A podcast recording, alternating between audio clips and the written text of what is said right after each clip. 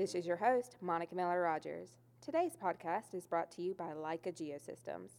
Revolutionizing the world of measurement and survey for nearly 200 years, Leica Geosystems creates complete reality capture solutions for professionals across the planet. Known for premium products and innovative solution development, professionals in a diverse mix of industries trust Leica Geosystems for all their geospatial needs. With precise and accurate instruments, sophisticated software, and trusted services, Leica Geosystems delivers value every day to those shaping the future of our world. In today's episode, we are talking to Miggy Rushman and Hubi Vibel of Leica Geosystems monitoring business about a new innovation in monitoring, VADASE. Thank you both for being here with us today. Thanks, Monica. Glad to be here. Glad to be here, Monica. Thanks. So, VADASE, or Velocity and Displacement Autonomous Solution Engine, now that's a mouthful. What, what is this new innovation all about? Well, uh, VADASE, as you say, is a synonym for Velocity and Displacement Autonomous Solution Engine, or as the Italian would say, VADASE means walking on your own. As such, this solution is fully autonomous and works in real time. VADASE is independent of any local, regional, or global GNSS RTK or PPP services. These are not needed. VADASE streams velocity and displacement data at a high frequency rate of up to 20 Hz.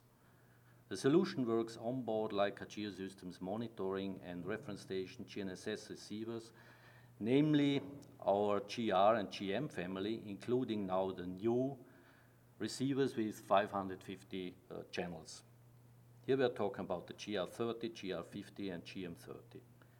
It detects fast relative displacements in real time in 3D and with high frequency on a standalone GNSS receiver. Now, VADASE can be used locally, regionally, or globally.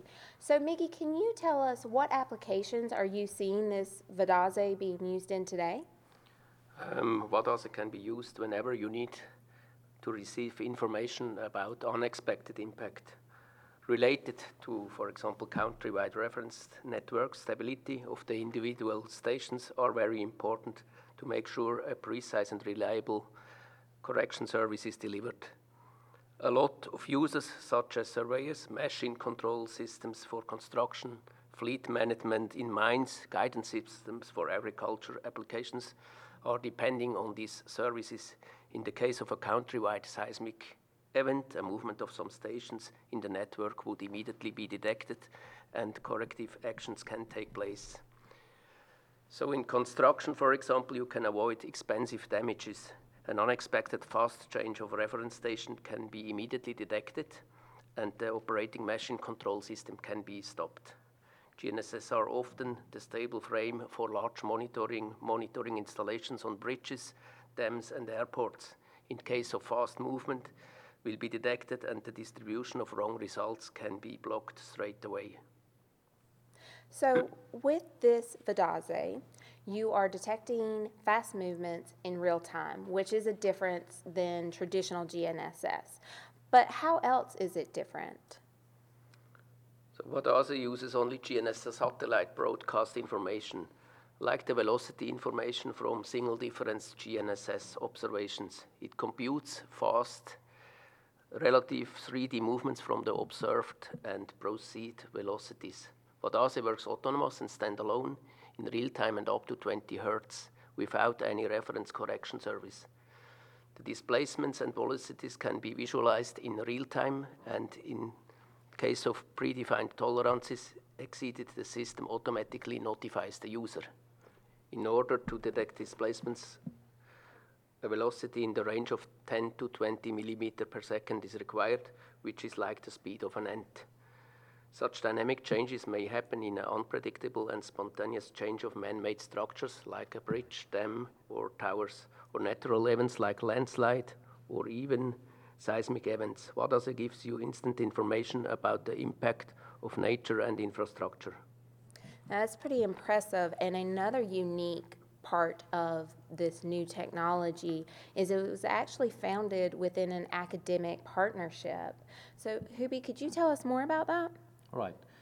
This new and innovative method was uh, productized with Professor Mattia Crespi and his team at the University of Rome called uh, La Sapienza, and it received already two awards at the international level.